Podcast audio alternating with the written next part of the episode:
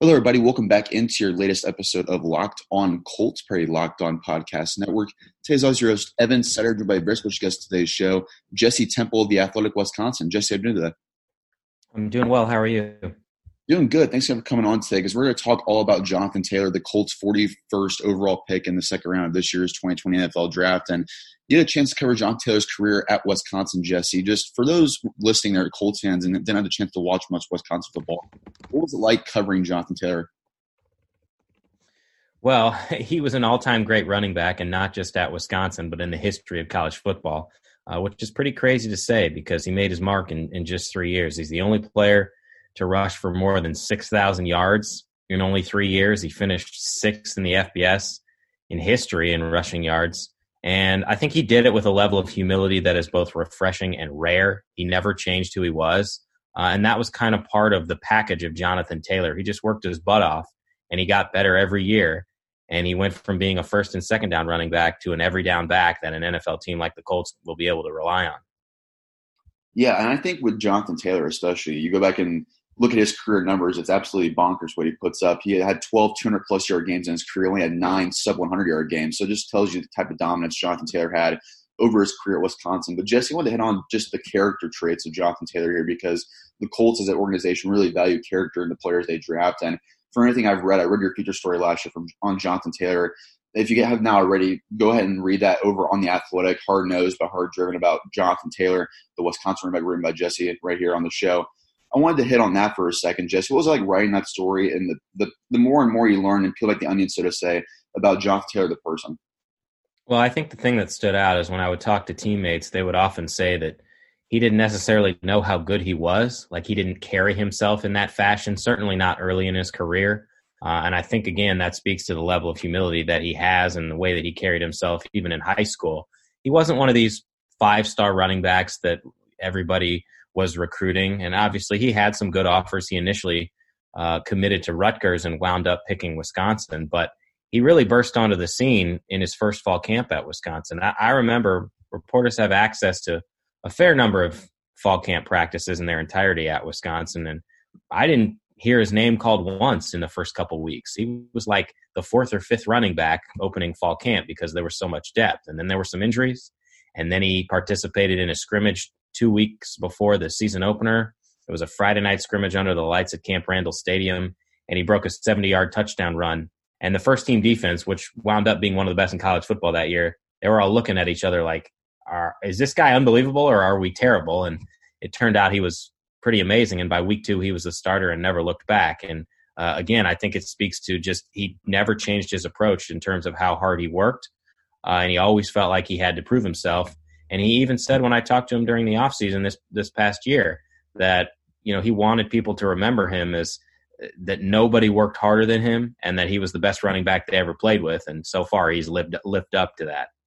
Yeah, his three years at Wisconsin, for those wondering, he had at least 1,900 rushing yards all three years of his career. Just goes to show you just the type of player he was and how against Big Ten defense, especially Taylor really had his way at times. But if, for those wondering as well, Jesse, from watching Wisconsin, obviously it's a throwback type of team as far as power run game and the way they built it around Jonathan Taylor this past year. What was it like watching that offense when Taylor got in his groove? I know there's a lot of games over the years where Taylor went off, but any specific ones that stand out to you most? Boy, that's a that's a really good question. There's a, a few that stand out, um, and as you said, I mean, I covered every game that Jonathan played, but there was one that they played two seasons ago. I think it was 2018 against Purdue, and it was at Purdue and the game went to triple overtime and he literally carried the team on his back you know? He i remember he was just so exhausted. He scored the game winning touchdown in the third overtime um, and he was just kind of like bent over and people were coming up to him like you are different you know? Like you're a different kind of player. Um, and that one stands out to me. The season opener this past year against south florida stands out. It was on the road in tampa and wisconsin made a concerted effort to get him the ball through the air and he just he showed the country this is what I've been working on. So those are a couple things that stand out. But another thing that I'd want to mention is you know you talk about Wisconsin and kind of the the power offense and the run first system that the Badgers have. That's been established for the last 30 years. I think sometimes running backs in the system can kind of get the reputation of they're only a product of the system. And with Jonathan Taylor, you know, for Colts fans who are listening, I would point out that that, that is not the case. Certainly, he was the beneficiary of, of an offense that wanted to run the ball. He ran the ball as much as anyone in college football behind a massive offensive line. But his skill set was unique because he had a blend of vision, power, and speed. And like I said, he diversified his game to be a pass catching threat as well. Yeah, and that's the big part I think of Taylor's game. It's going to expand more and more in the NFL. And I know Colts GM Chris Ballard said that Taylor's ability they showed as pro day as far as catching the ball really caught their eye and really could see a lot bigger role in that in the future for this Colts team. But with Jonathan Taylor too, just you look at the production, the amount of touches too. And I know Taylor is a player. We heard about this a lot through the Colts as well. That they've heard he takes care of his body really well, and almost a, over a thousand touches in his college career. Jesse, I know some Colts fans are wondering as to far as the trail on his tires go, but from what I've read, the stories about Jonathan Taylor, he really does take care of his body an awful lot. He certainly does, and I will tell you this: uh, after every single game of his career, he was the last player to arrive for interviews in the media room because that's exactly what he was doing. He was in the cold tub, he was doing recovery, uh, and he would take as long as it needed because he certainly deserved uh, that time off. You mentioned how many carries he had. He ran the ball 926 times, and, and that doesn't even take into account uh, some of the receptions that he had. He ranked third in the FBS uh, in rushing attempts as a freshman. He was first as a sophomore, and he was second as a junior. And I understand that people look at those numbers and as you said there's they call it tread on the tires and you wonder how much he has left but he never missed a start over his last 40 games and he continued to punish defenses. And in the second half if you were wearing down he was just getting started. And so i think that there, there's something to be said for that.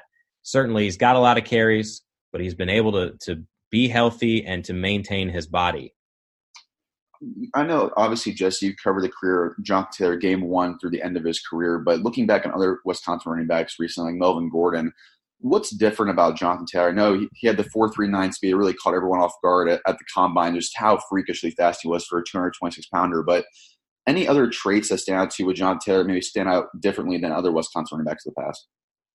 I think you just touched on it. For a, a 226 pound guy who's the third heaviest running back at the NFL combine, to run a 4.39 second 40 yard dash. Just, I mean, it blew me away, and I covered him for three seasons. Um, Melvin Gordon, to me, had the single greatest season I've ever seen by a Wisconsin running back. Now, I wasn't around when Ron Dayne was carrying the rock in the late 1990s and won the Heisman Trophy, but there, Ron Dayne's skill set was entirely different. I, I, think, you know, if, if Jonathan Taylor can have the type of career that Melvin has had so far, uh, that's that's not a bad place to be. You know, both those guys uh, had that sort of total package where they developed into pass catchers later in their career. And I know Melvin was utilized in that capacity, certainly uh, during his NFL career to date. And so I, I think that's something that Jonathan's going to be able to do as well. So it's the ability to run between the tackles, it's having the top end speed to run away from guys, and it's having the versatility to be used in different packages. Yeah, and you look at the versatility that Taylor's going to provide to this Colts offense. It really is exciting the more you dive into it. But we were talking a little bit earlier just about just the leadership factor and the character of Jonathan Taylor. He was a team captain this past year for Wisconsin. You were around practices and games, obviously, all the time. What stood out to you as far as Taylor's leadership ability goes? Because I can easily see a scenario where in a couple years Taylor is one of the alpha leaders of this Colts team in a new era.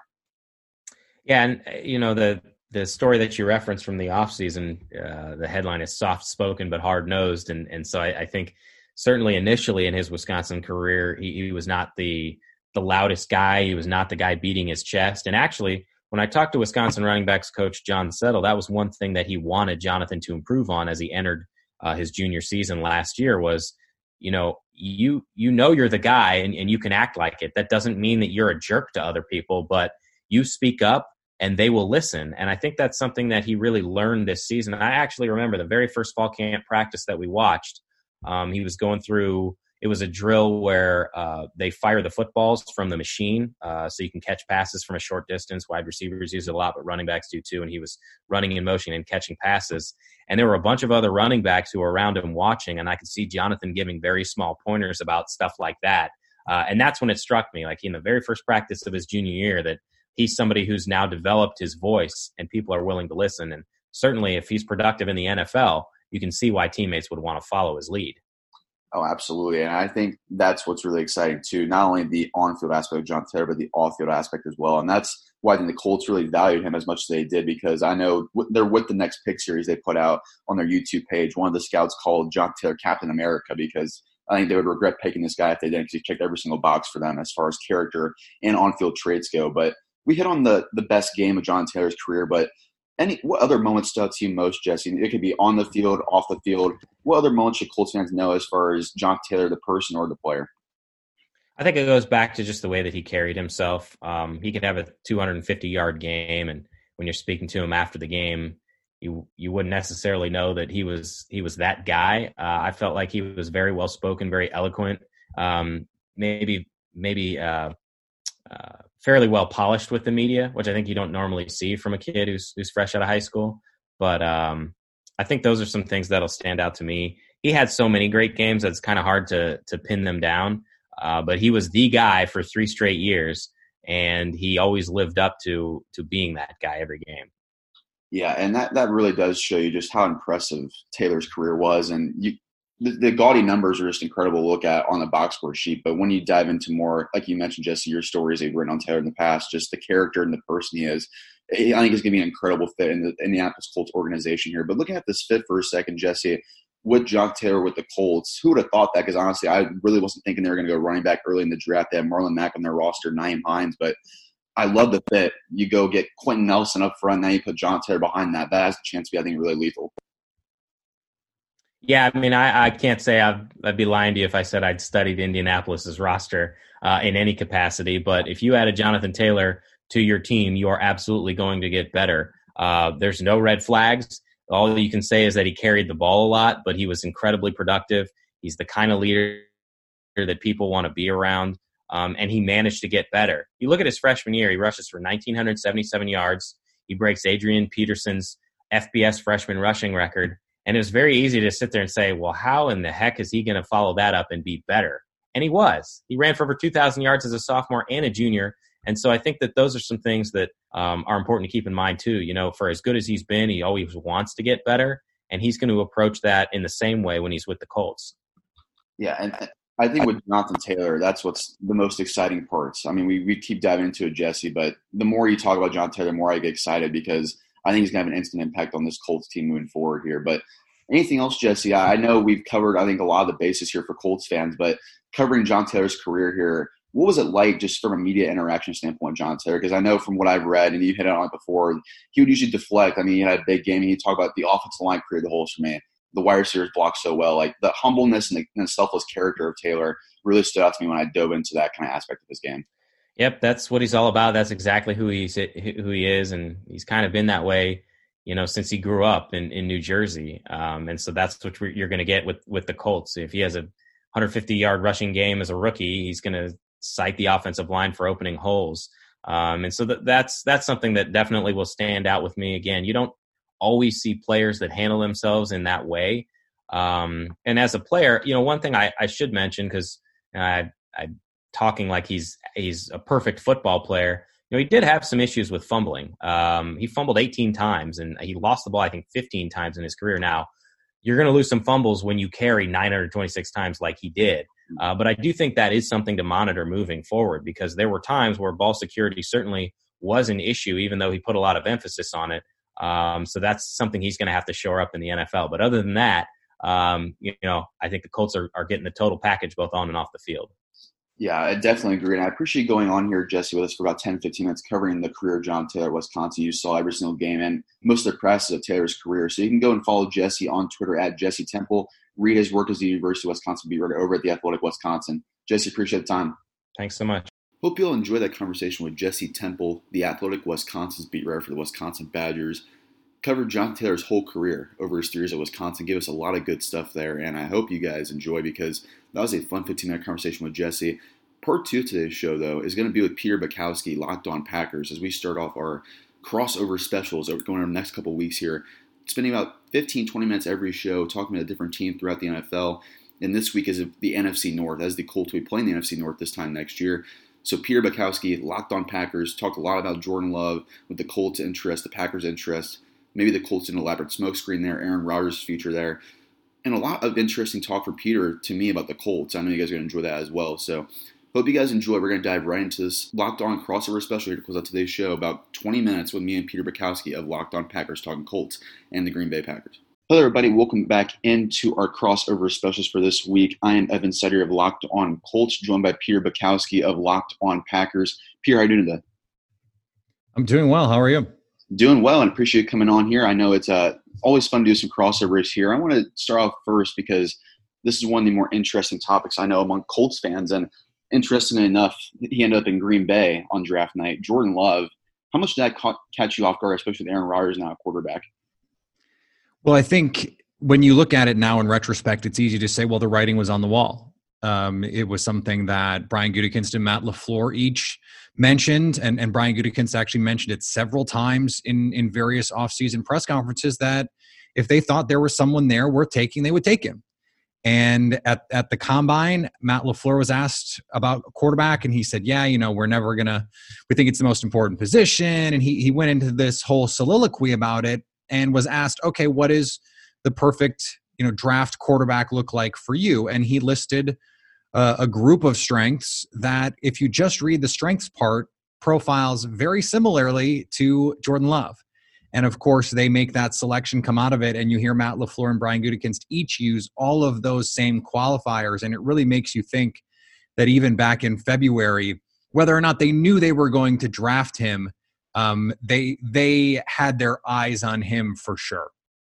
Yeah, really intriguing because I know the Colts fans. I know the Colts actually were one of the teams scouting uh, Jordan Love throughout the process here, and they seemed interested on the surface. But of course, there was rumors about them possibly trading up here. Do you think the Colts having that rumored interest around the NFL, Peter, played a part in the Packers moving up from 30 to 26 overall because there was so much smoke around the Colts with Jordan Love?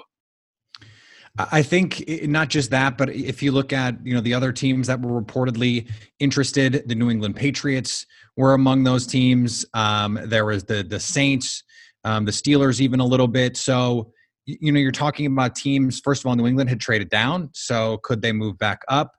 Um, the Saints have never been shy about trading up to get their guy, and then the Colts you know, they had that early second round pick. It would have been easy enough for them to get up to 28, 29 and jump the Packers. So I think Green Bay felt like when they got the deal that they did from Seattle and the receiver board broke the way that it did, you have all those guys go off the board. I mean, I assumed going in that they were going to have the chance to draft, you know, either Brandon Aiyuk or Michael Pittman, not just one of them. Um, and and clearly they felt like the receiver board broke in a weird way for them, so they had to move up and get their guy. So of course, I think you know the Colts reported interest, but but that coupled with the fact that there were multiple teams who are are in a position at that point to do it, um, I, that certainly played a role in all of this. The final draft question I had for you, Pierre, before we go into more uh, general based topics on the Green Bay Packers for a second. Just I know the Packers were one of the teams just nationally that had a quote unquote like head scratching draft so to say you go and get a quarterback when you have Aaron Rodgers, you draft AJ Dillon in the second round. For for the, for Colts fans listening here who don't know much about the Packers draft and what your overall thoughts on it is, just what, what can you tell them as far as why your overall thoughts on the Packers and what, what kind of grade would you give them just off of immediate reaction? Well, I mean, surprised obviously is the immediate reaction. That's not a grade, but certainly, um, you know, plays a, a role here. Uh, I, they got some really good players. And i think that's that's the the message that i've had to my audience over the last you know week 10 days. But the value was not ideal. Uh, running back in the second round you know aj dillon is probably more like the 75th best player than the 62nd best player. So value wise that's not a bad deal except that they didn't pick you know, a lot of players that I thought were potential first round talents, even still available at that point in the draft. Josiah Deguara is a good football player, a versatile kid who's going to play a lot of snaps for Green Bay pretty early on, I think. And that doesn't mean that he's worth a third round pick. Clearly, they disagreed. And, you know, whether or not that those guys turn out to be good players, I do think we can grade the process. I don't love the process but I do think uh, the the players that they drafted, and and really to a man, I think all of them have um, paths to roles on this team. Um, even if they're not all starters, I, I think overall it's it's probably a C draft right now. If Jordan Love is a good player, though, if Jordan Love is a good quarterback, it's it's an A draft just because of of what a good quarterback can do for your team. And I don't think I have to sell Colts fans on that idea. They saw and have seen, just like the Packers have, um, they went from Peyton Manning to Andrew Luck, and and the the value there is just so high. Yeah, franchise quarterbacks. If you see one, you have to take one. And in the situation that the Packers are in, of course, Aaron Rodgers in, into his late 30s now. Of course, the time's run out a little bit on him, so we'll have to talk more about him in a second, Peter, because I think with Aaron Rodgers, which hit on for a second, just the relationship with Matt LaFleur, the head coach. I know a lot of people were talking last year in the preseason about if they were going to get along or not. That those little spats we heard about, I don't know if those are actually rumored reports or not, but it seems like there's a lot of smoke around LaFleur and Rodgers back in the preseason, and that kind of went away as the season went along. As the Packers did well here, but what's that dynamic been like between LaFleur and Aaron Rodgers? By all accounts, they've had an excellent relationship working together, and and I had uh, right guard Billy Turner on Locked On Packers in the middle of last year, and he brought it up unprompted. Um, and I hadn't even hinted at it really. I just sort of, you know, let's let's talk about the new offense. You have to put it all in, and and you know, what was that experience like? And he brought up the quarterback coach relationship and said, you know, people that are not in the building don't get it. They don't see it. They don't understand. And part of the reason why they have a good working relationship is that Matt LaFleur on day one walked into the Packers locker room and said, I know you've been used to doing things a certain way around here. We're going to do them a different way now. And and the guys bought in. They got buy-in early from these players. They changed the culture. I know that's an old cliche, but everyone around the team says it matters. And so it's one of those things that if everyone thinks it matters, it matters, right? I mean, whether or not it actually helps them play better is sort of irrelevant because they think it does. And if they think it does then it does. So uh, that is that is part of why i think that Rodgers has bought in because everyone did. It's it's really hard to have an adversarial relationship with a coach everyone likes. Um, it, it's like if you're if you have a group of friends and you know you're a jerk to the friend everyone likes then even if you make a funny joke they're all going to go yo relax because everyone likes that friend. So you know, even if if he wanted to be adversarial, it, it probably wouldn't fly. And so from from the Packers standpoint, having someone like LaFleur who commanded that respect right away, the Packers bet big on LaFleur in that way, and it paid off. And they've had a great working relationship um, uh, really since since day one when you look at the Packers overall, Peter, I know it ended the way it did in San Francisco in the playoffs, but you do how much do you think the Packers have closed the gap, so to say, against the 49ers, the Saints, the other teams that were atop the NFC this past year alongside Green Bay? Because we hit on the draft a little bit. I know it was more towards the long term of going Jordan Love round one, but how do you think the Packers address their needs to closing the gap with the teams atop the NFC? I think the Packers closed the gap by staying status quo because I think the 49ers got worse I think the Vikings got worse. Um, the NFC East is now more competitive. The Cowboys and Eagles are, are clearly better than they were last year, but it's it's hard to argue that they were better than Green Bay last year. Seattle looks worse. So it's almost like Green Bay just had to to remain in stasis to elevate their standing in the conference. The conference is still going to be really deep. There's a lot of really good teams. I'm, I'm fascinated to see you know, a team like the Cardinals, what do they look like this year? A team like the Rams, what do they look like? Could the Falcons, if their defense stay healthy? But for the Packers, their biggest question is if their guys in year two and year three of NFL tenure, the guys who were drafted, you know, in, in 17, 18, and 19, did they take those steps forward you know, do you, does Darnell Savage go from being a good rookie to a good NFL player because the standards are different? Does Rashan Gary start looking like the 12th overall pick? Does Jace Sternberger, you know, reward the Packers for not taking a tight end in this draft by becoming a, a reliable starting tight end in 2020? Um, I, I, think there are some places that Green Bay got better. You know, improving the Geronimo Allison spot with Devin Funchess is certainly going to be an upgrade. I think you can make the case if Christian Kirksey is healthy, he's an upgrade over Blake Martinez. Um, and and they clearly down downgraded from Brian Bulaga to Rick Wagner, but with internal development um, and and a year two of this offense, I think that's where they're looking to see the improvement on this team Yeah, and that's a really good point, Brant, there is as far as the 49ers and the other teams top the NFC really kind of lost a lot of pieces. And ironically enough, DeForest Buckner, one of the best defenders, went to the Colts yep. side. And that, that's going to be really interesting because I think he's going to make a big impact on the Colts side. But I really wanted to close here before we go on to our second segment, Peter, talking about just the Packers overall and their general manager, Brian Gutekunst, because I know Chris Ballard, the Colts GM, he gets a lot of love around the league, but also Gutekunst does as well. What's been your overall impressions going from Ted Thompson to Gutekunst and what he's done to improve this Packers team over the years? Well, the thing that really stands out is is more about process than anything else, especially late in his tenure. Ted Thompson did not speak with the media, did not like to do it, did not do interviews even after the draft, did not do it. He would he had an annual sit down with a guy from the, the local paper that he had a long-standing relationship with. Um, and and that was really it. And Mike McCarthy was forced to sit up there and take the slings and arrows from the media about moves that the team was making when it should have been Ted Thompson and I, I always um, I always felt like I, I, lost a little bit of respect for Thompson for doing that because I think he's a really smart football person and and a really good general manager. And I just like then you need to stand behind your decisions. You need to be willing to stand up there, like most other teams do, and and make yourself available to the media to answer questions. Brian Gutekunst, if anything, is over communicative. I mean, I, I feel like during the season there's there's more opportunities to hear from him than than I would even have time to listen to sometimes. Uh, his his willingness to be transparent and be open about their process um, has really been um, eye opening, and he's he's clearly shown a willingness to use every avenue at his disposal to make this team better. In his first draft, he trades out of the 14th spot to get a future first round pick from the Saints. They try and get in on the Khalil Mack trade. They signed Kyle Fuller to a restricted free agent tender. Um, they've they've signed big in free agency. They've signed small in free agency. I think he is willing to do anything, much like most of the Ted Thompson acolytes are. Guys like John Schneider, John Dorsey, they have been much more willing than Thompson was to use free agency, to use trades, to make the team better. And I, I think he he feels like um, you know the, the draft, as the Packers always have, is for the long term, but that he's willing to use free agency to solve short term problems like right tackle in 2020, like inside linebacker, those kinds of things.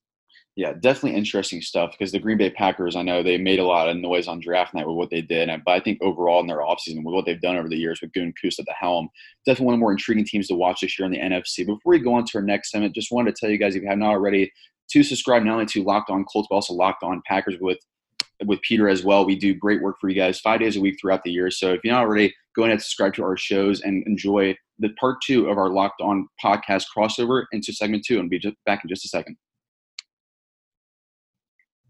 All right, we are back for segment two. And Peter, I know you probably have a lot of questions about this Colts team because who would have thought a year ago that Philip Rivers would be the quarterback of the Colts, and especially with Andrew Luck, who was at the time before his retirement second MVP odds behind Patrick Mahomes. Yeah, the uh, the world looks very different now in in so many ways, doesn't it? Um, the it, I I never thought, and I'm sure you know you as someone who's watched this team for a long time, you know you think about some of the the battles that the Colts and the Chargers had in the playoffs, the Peyton Manning days.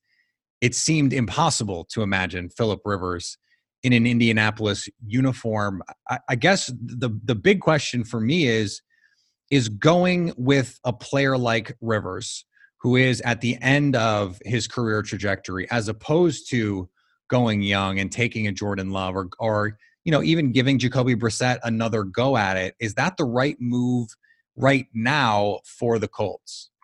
I, I originally Peter, I thought no, but the more I thought about it just over the last few months, I think it just makes a lot of sense. And especially with the Colts end up doing with DeForest Buckner, they're in complete win now mode. Their Super Bowl window is right now for the next one or two years they re-sign Anthony Castonzo. They re- they're going to have T.Y. Hilton on the final swan song of his career in the next couple of years. I think it makes sense to go for it, honestly. And honestly, Jacoby Brissett, the last few months of the year was really, really bad to watch from a viewing standpoint because he was just missing a lot of reads, a lot of wide open guys, and this the Colts became a vanilla offense, a one-dimensional team run first around Marlon Mack. And Philip Rivers, of course, had his moments last year as far as inconsistencies through 20 interceptions, but I think a lot of those were impressed moments because off the research that I did, he threw 35 throws in the game last year or more. He, they had an 0 9 record, the Chargers did, and he had 10 touchdowns and 14 interceptions. But he threw less than 35 throws, Peter. He had 13 touchdowns, six interceptions, with over a 70% completion percentage and a 5 and 2 record. So I think this Colts team, with the way they built this offense too around Philip Rivers, you have the offensive line, so he's protected back there. He doesn't have to worry much about that. The power run game at Marlon Mack and Jonathan Taylor just added in the draft. And you add in Michael Pittman Jr., T.Y. Hilton, Parris Campbell, Zach Pascal, along with Jack Doyle and Trey Burton. They have a lot of, pieces in place where the pressure really isn't on Philip Rivers. I feel like from a game manager standpoint, I think Rivers is a massive upgrade over a Jacoby Brissett. And I, it just seems like to me, from what we've heard, the Colts just really weren't that interested in the top guys in this draft as far as quarterbacks go. Yeah, and and you know Philip Rivers is the kind of quarterback that I think can excel in a Frank Reich system. I wrote a, a feature a few years ago about Frank Reich and and um, Nick Sirianni about how they can protect Andrew Luck and and finding ways to keep him on the field. And ultimately, that proved to be a fool's errand. Andrew Luck just you know was was uh, worn out from the grind that that it took on his body. But their point was, if you can win with your brain, if you can protect yourself that way, that's the best way to protect yourself. And it seems like Philip Rivers, as someone who has always made a living figuring out pre-snap where to go with the football, you know, sometimes he gets a little bit aggressive throwing it downfield, of course, into traffic, but he's able to do that and and seems to fit with the kind of offense they want to run. Yeah, absolutely. They really want to be a run first team right now, and especially with Philip Rivers, he's going to open up more in the play action. But you go and get Jonathan Taylor at 41 overall, you trade up for him a couple spots.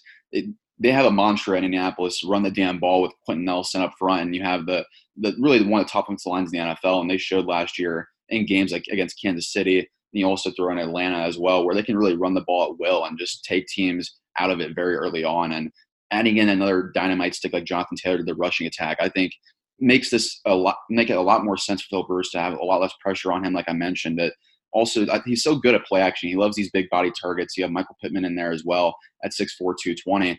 I just feel like everything's in place. And he also add in the factor that Frank Reich and Nick Sirianni used to coach Phil Rivers in San Diego, and he had one of his best years completion percentage wise, 69.1%. I just think it, it checks so many boxes, not only from Rivers side, but also the Colts side, as to why they made this marriage happen.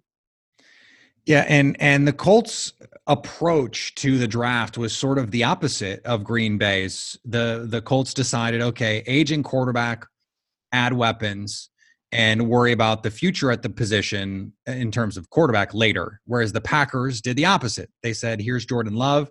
He's the future of our franchise down the line and then here's some some sort of tertiary players from that standpoint do you think this approach sets up an opportunity that in a few years you know two years jonathan taylor ascends michael pittman jr ascends two players that that green bay fans certainly were interested in and then they're they're going to you know draft someone or or what is the plan here for how this offense moves through beyond just 2020 and 2021 yeah, I think what's really interesting, I know Rivers Rivers camp and also the Colts have mentioned this as well that if Rivers plays well this year, he will be back in 2021. It, it's more of a pseudo two year deal if all goes well this year. But you look at post 2020, 2021 Phil Rivers, whenever he's gone from Indianapolis, they drafted Jacob Eason at 122 overall, the Washington quarterback they did it, I think, just out of value alone. He was a day two player, probably a top 75, top 80 player, slipped to 122. So I think the Colts just might as well say, why not? They had no quarterback under contract through next season. So Eason either is the franchise quarterback of the future or he's just a long term backup for this team. But tying a fourth round pick and that little salary to Jacob Eason, there's no real risk as far as rolling the dice on him. He could be your franchise guy, he could not be. And I think you look at the 2021 2022 draft classes, they're so good at quarterback. I think the Colts just playing their cards right and doing it conservatively right now and building the offense around Philip Rivers and really having these young weapons like Jonathan Taylor, Michael Pittman, they'll all be in their hopeful like near primes as this young quarterback, whoever it may be in a couple years, enters the system. You mentioned the DeForest Buckner trade um, earlier, and and that was something that I was really fascinated by because it seemed like the 49ers decided, look, the money allocated to the defensive front um, cannot cannot be spread around to everyone at a certain point. They decided to pay Arik Armstead versus DeForest Buckner. That's really the ultimate decision that they made. when this all went down, were you surprised, number one, that the 49ers moved on? And number two, that the Colts valued Buckner so highly that they'd be willing to give up a top 15 pick and a top of market, basically receiver salary for an interior defender? Yeah, it was really shocking from all sides as it first broke because $21 million annually for a defense tackle is is really big money, of course. That's Aaron Donald type money for him. I know he, he makes around $22.5 million for the Rams, but Buckner, you have a player that was obviously wanting a big money contract. He earned it with the way he played in San Francisco.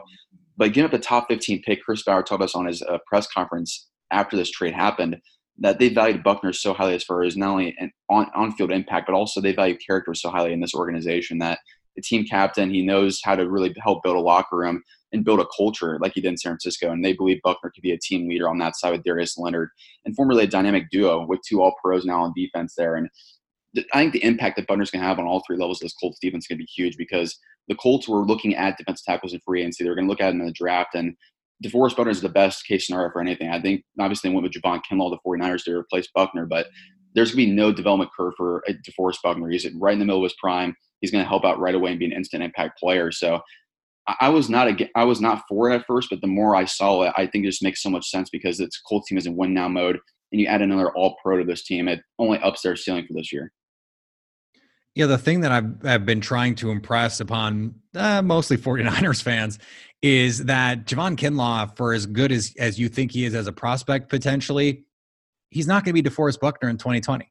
Just like under no scenario is that going to be the case. And so that is what the 49ers gave up. Now, maybe long term he is, but the Colts are going to get the better player in 2020. There's really no two ways about that here. So I'm looking at the Colts in the in the view of the AFC South and the Texans are in a weird situation. I don't know what to make of the Titans coming off a season where it seems like they overperformed and the Jaguars are the Jaguars. So when it comes to the hierarchy of the AFC South for 2020, how do you see this division? I think honestly, with what they did this offseason, adding in Philip Rivers, DeForest Buckner, and a lot more veterans win now. They get Michael Pittman Jr. and Jonathan Taylor as well to start things off in the draft. I think they kind of leapfrogged here, Peter, honestly, to the top of the division. And I think it makes a lot of sense because, like you mentioned, I think Tennessee was very hot at the end of the year. They rode Derrick Henry to the ground a little bit. Ryan Tannehill was a good play action passer, but was that just a one hit wonder? I believe that was. I think they'll probably be a nine and seven, eight and eight type of team. Like you mentioned, Jacksonville. They're I think they're thank for Trevor Lawrence at this point with what they're doing with their team. And Houston, I mean, who knows what Bill O'Brien is doing, honestly, because he traded away their best player in DeAndre Hopkins. You have Deshaun Watson, of course, a quarterback, and they didn't really do much to address the offensive line outside of Laremy Tunsil last year. I thought they would do more with that in the draft. And it's really curious what Houston's doing here. So I really believe that what the Colts did this offseason, you add in all these blue chip talents into this roster for a team with Jacoby Brissett, a quarterback, probably a top 25, top 30 quarterback. They were still near 500. I think the leap they could take here is maybe even 10 to 11 wins this year. Yeah, I, I think the Colts are the favorite. Uh, I do wonder though if you asked, you know, the the guys over doing the Texans show or or uh, at Locked On Titans if they would agree. I, but I I agree with you. So I'm, I'm with you. Uh, it, it's going to be a fascinating season to play out, and, and it will not surprise me if we're looking up in the AFC playoffs and the Colts are there with the Chiefs at the end of the run. I, I think they're they're that talented, and uh, I think that much of Frank Reich and, and that coaching staff to be sure. Uh, Evan, this was great. I appreciate you taking the time and uh, look forward to doing this again in the season. Hopefully, we have a season. Yeah, absolutely. I know the Colts and Packers face off, so we're talking again here soon, Peter.